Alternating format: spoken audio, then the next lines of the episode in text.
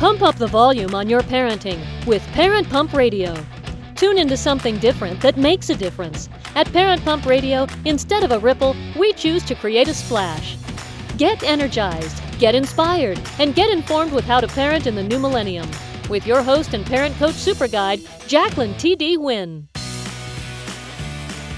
This is Jacqueline T.D. Wynn, and welcome to Parent Pump Radio. Our show is all about dynamic family leadership and leaving a profound legacy for our children. And this year, we've added family financial freedom as a major topic. One of the ways you can learn to get financially free is to purchase my new book. It's on Amazon. It's called True Legacy Wealth Creating Generational Wealth Through Real Estate Investing.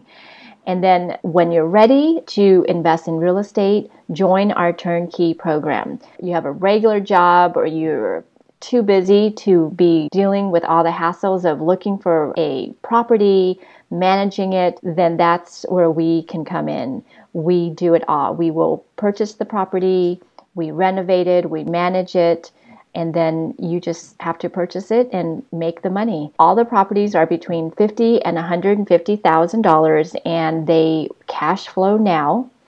You can go to our website at truelegacywealth.com to get more information and sign up for a free membership to receive ongoing properties. Contact me to get a 45 minute complimentary consultation so we can strategize where you are, where you want to be. You can go to info at integrativeminds.com to email me. You can call me at 424 262 4433. That's 424 262 4433.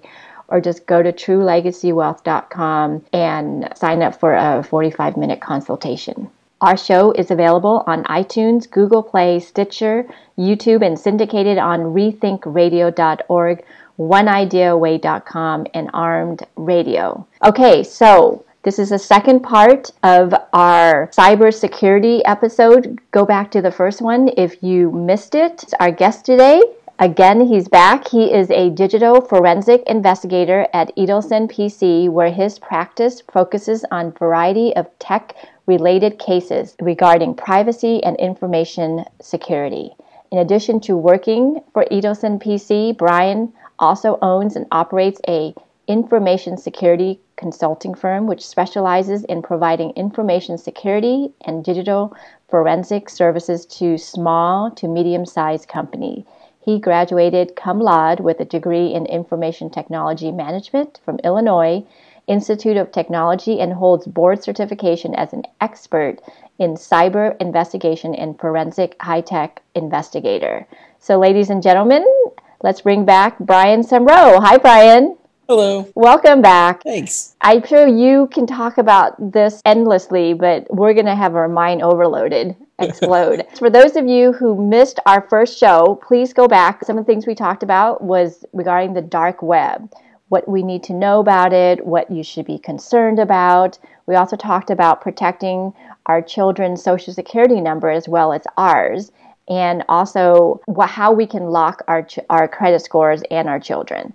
So go back to that last episode. It's really important. Today, we're going to actually get away with a whole bunch of other really fun topics. Okay, so for those that are just tuning in, just tell us what inspired you to do what you're doing now? Like I said, when I was in middle school or high school, um, I saw a presentation from uh, the FBI, um, one of the forensic investigators, digital forensic investigators at the FBI, where he demoed some of the tools that they use and kind of went over some of the things that they do.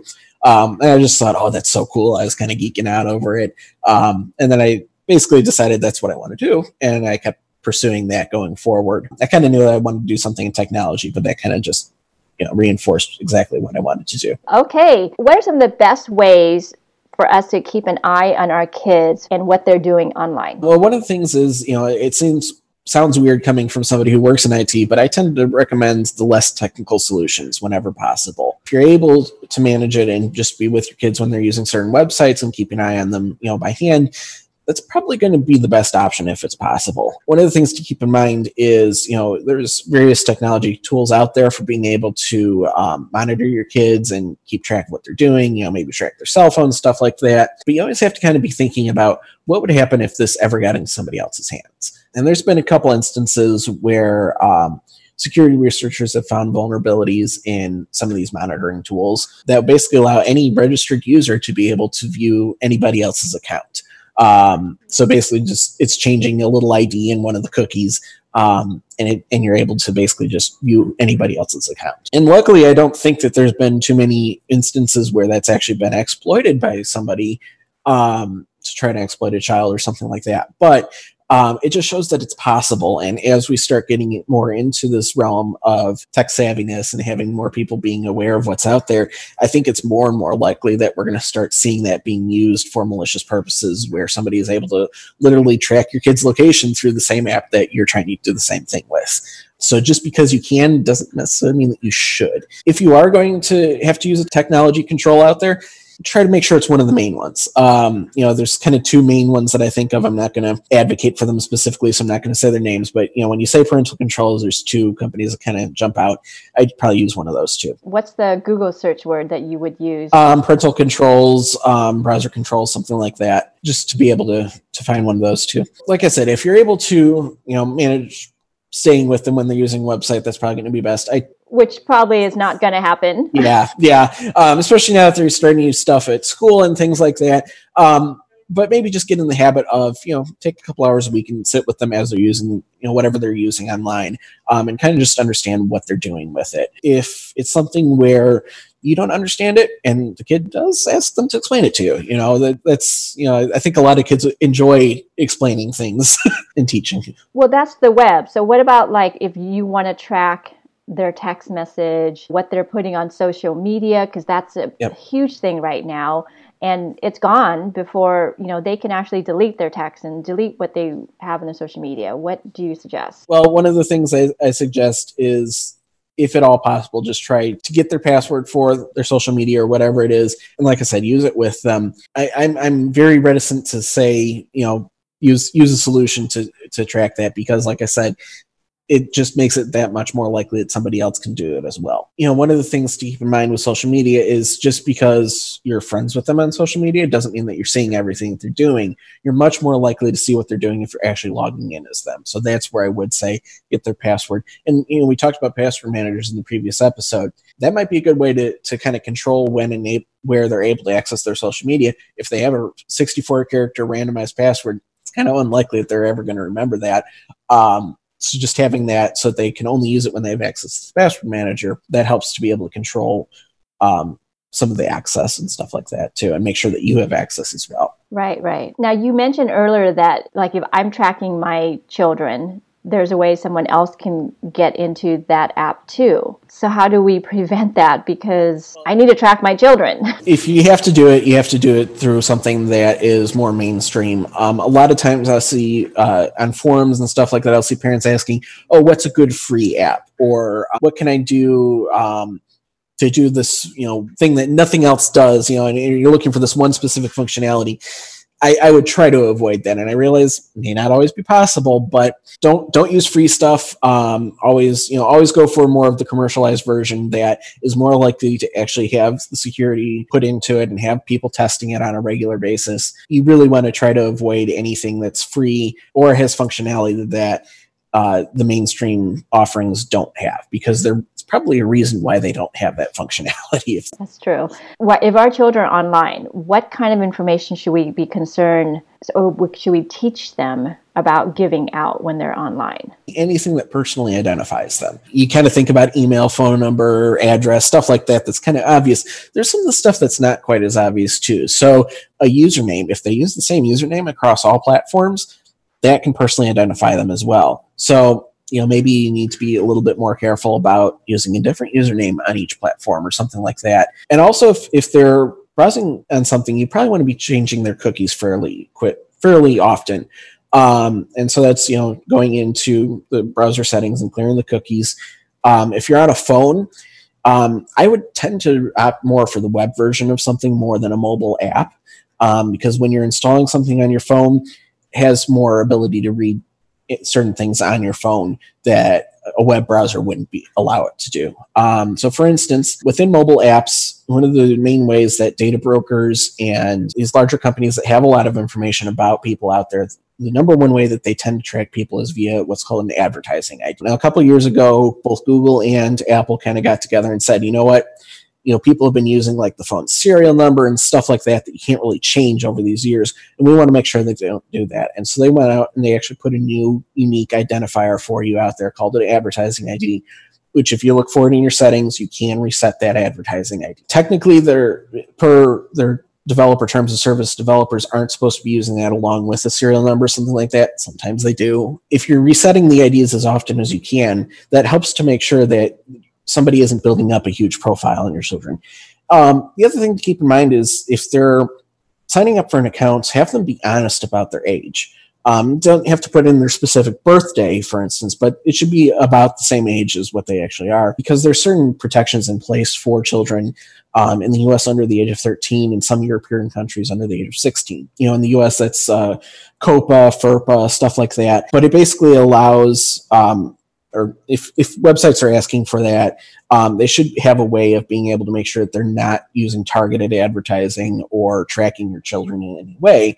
Um, if they're under the age of 13. Okay, so my thought on that is what kind of app are kids under 13 using that would have information that is really you know like my when my kids were under 13 they were like on drawing apps. Uh, honestly a lot of those apps if if you're not honest about your age and sometimes even if you are um, just because the law is there doesn't mean that everybody follows it.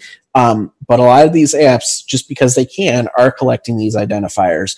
And in some cases it, it's just for their internal use um, and being able to um, say, okay, well, this is the person who logged in. Here's their settings, and, and that's okay. You know, and I think even under COPPA, you know, I'm not an attorney, but under COPPA, it does um, make some provisions for that type of use. But when they start sharing it out with, like, let's say Facebook, which you're not supposed to even have in a Facebook account when you're under 13, right. um, you know, and some of these other data brokers, these large companies start to compile uh, this profile about you when you're under the age of 13. That's really what you want to try to stop. Um, and if you're not being honest about your age, it's going to happen anyways. so. So then, how do we know which apps or website or I don't know whatever are collecting from our kids like information? Honestly, the easiest way is to um, take a look at the privacy and just glance through it. And obviously, yes, I realize that you know privacy policies are tend to be a little bit complicated. Um, but I think I mentioned this in the in the previous episode as well. Once you read through two or three of them, you know I'm I'm reading privacy policies in and out all day um, over at Edelson for my job. Um, once you've read two or three of them, they all kind of start to look the same, and you can kind of see what's changed fairly easily. The two areas that I always look for is when information is being collected and who are they sending it to.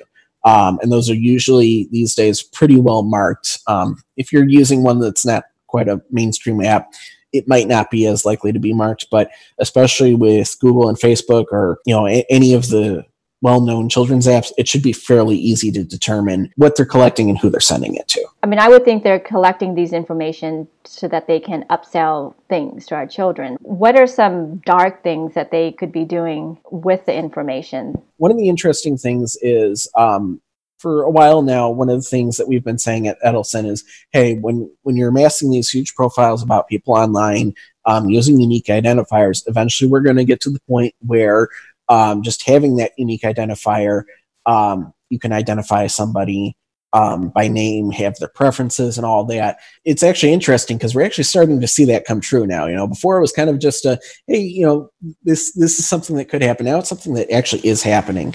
Um, and we're actually seeing instances where not even just you know these unique identifiers, but browsing cookies. Even there's things that people can put on their website that allow them to basically get somebody's you know name, email, sometimes even mailing address, um, just by the browsing cookies that they have as they're using the web.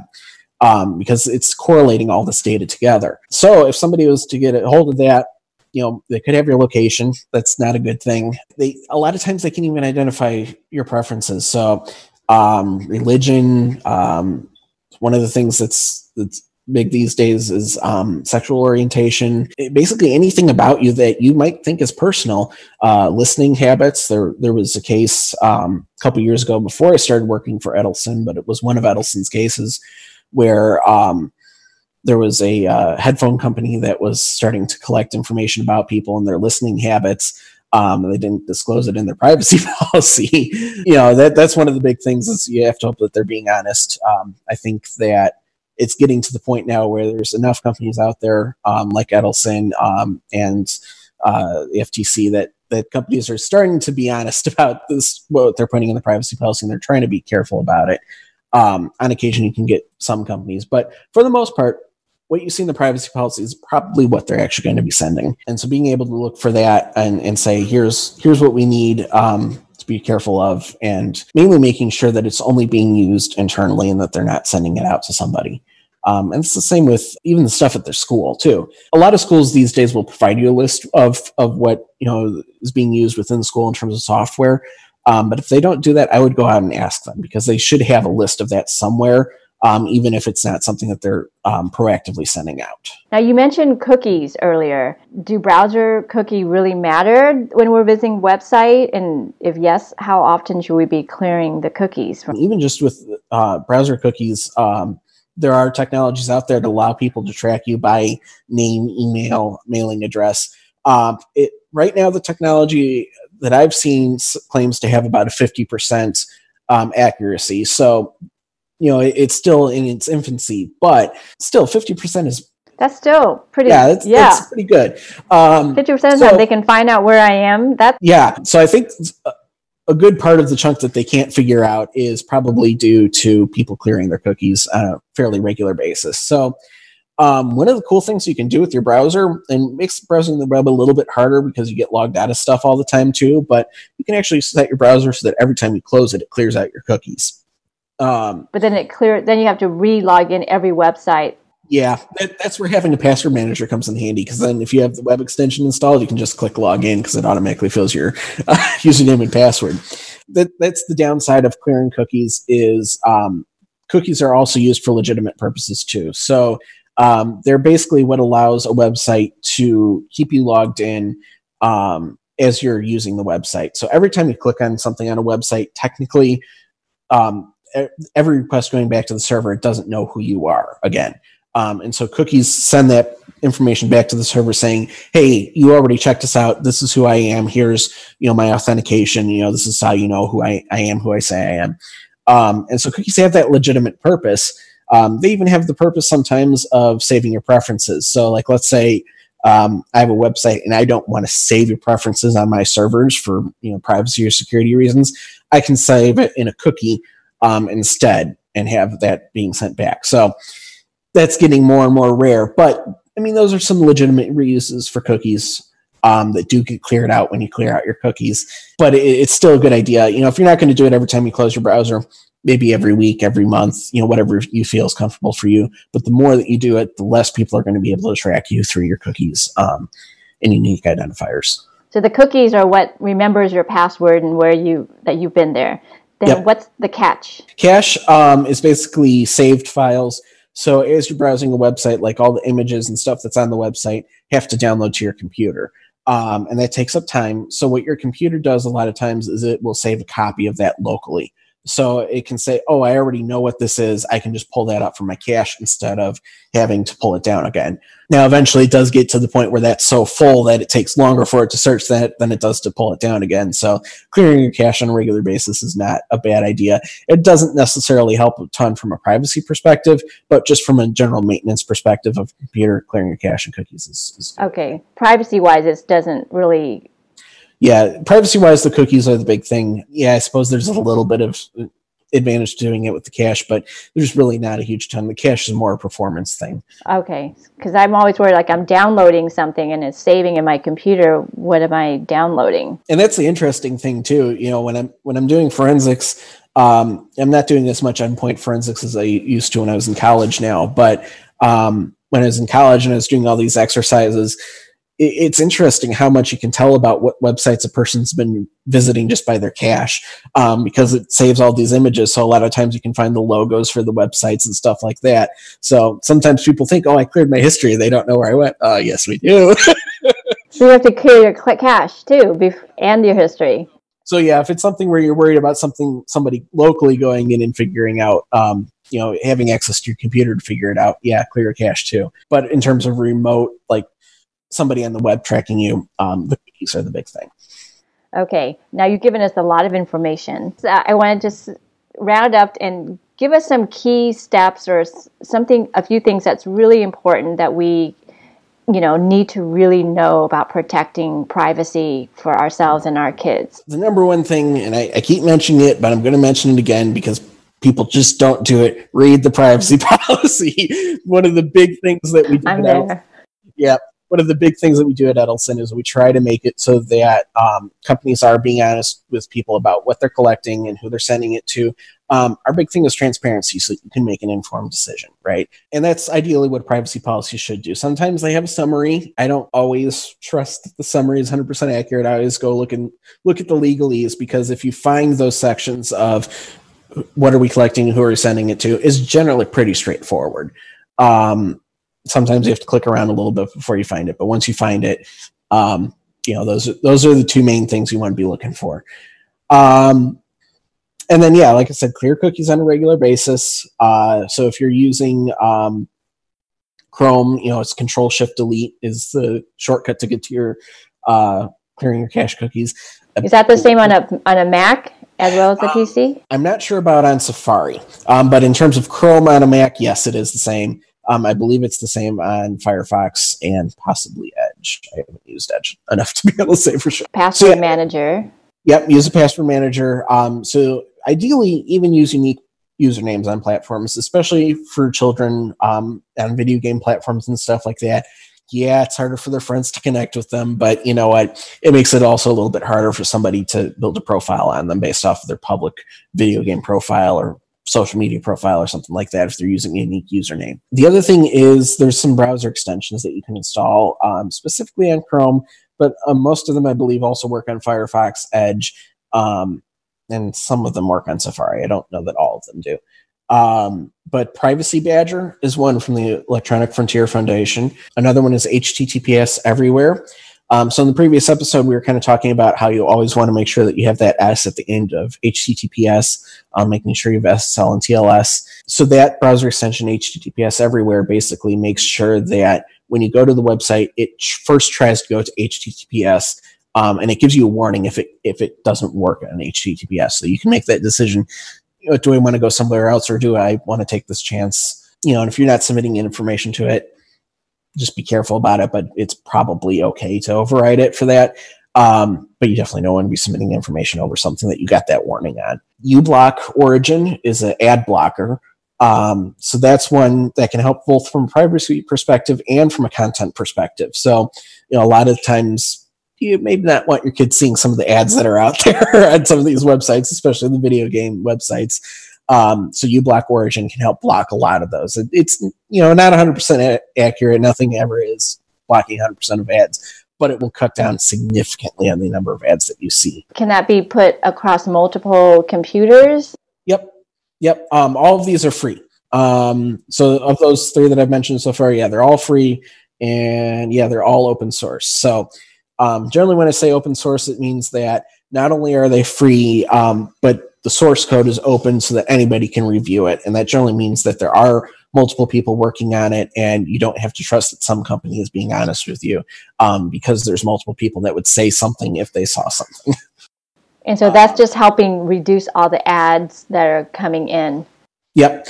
Um, Privacy Badger will as well. On occasion, Privacy Badger will will break some stuff with websites, but you can just click on it and click disable for this website. So if you have a website that's like, wait, this isn't loading right, just try that and it will probably fix it. Um, but Privacy Badger basically is a really good way of blocking a, a, lot of the tracking stuff. So what it'll do is if it sees something that could be tracking you on more than three websites, I think it is, it'll add it to the list of things that it's blocking. Um, which is really good for stopping some of the uh, data aggregation and stuff like that. And then also, if, if you're on a mobile phone, if possible, try to use a web browser over the mobile app. Um, like I said, if you're using a mobile app, it gives it a, access to a lot more information than if you're doing something over a web browser in general. And then if you are going to use mobile apps, uh, reset your advertising ID fairly regularly. What does that um, mean? Uh, so, um, like I was mentioning, you know, we have all these unique persistent identifiers out there. Um, Google and Apple basically made a, a pact, so to speak, of making an advertising ID that can be reset because the problem with mobile before was you're using a serial number, you're using something that can't be reset. Now you actually can if you go through um, the settings. Um, you know what? I'll find a link that that says how to do it. I know how to do it on Android, but I don't know off the top of my head on iPhone. But I'll I'll find a link that shows how to reset it, um, and we can put those in the show notes as well. Okay, that's awesome. Wow, that's a lot of information. and you do this for a living. Wow. okay, well, if I need, if something happens, I'm going to call you. I got hacked or something. Well, thank you, Brian, so much. I really, really appreciate you coming on, this, taking your time out, and, and showing us how to protect ourselves and, and our family. Yeah, no problem. Thank you. Okay, so uh, you can go to Brian's webpage. It's Brian Semrau, B R I A N S E M R A U dot com. And we're going to have all these links in the show notes for you. So just go there. You can go to YouTube, you can go to iTunes, and we'll have it all in there. Well, thank you so much, everyone. And Brian, have a great day. Thanks, you too. Okay. Until next time, always be learning and always be growing. Thank you so much for joining us today. Go to parentpumpradio.com and click on the pink box on the top of our homepage to listen to our new and archived shows. To be instantly notified of new episodes, subscribe to our RSS feed. The RSS feed button is located at the top of the page where all our shows are featured. And after listening to the show, go to parentpumpradio.com or our Facebook page to leave your comments, questions, and topic suggestions. Until next time, have a wonderful week.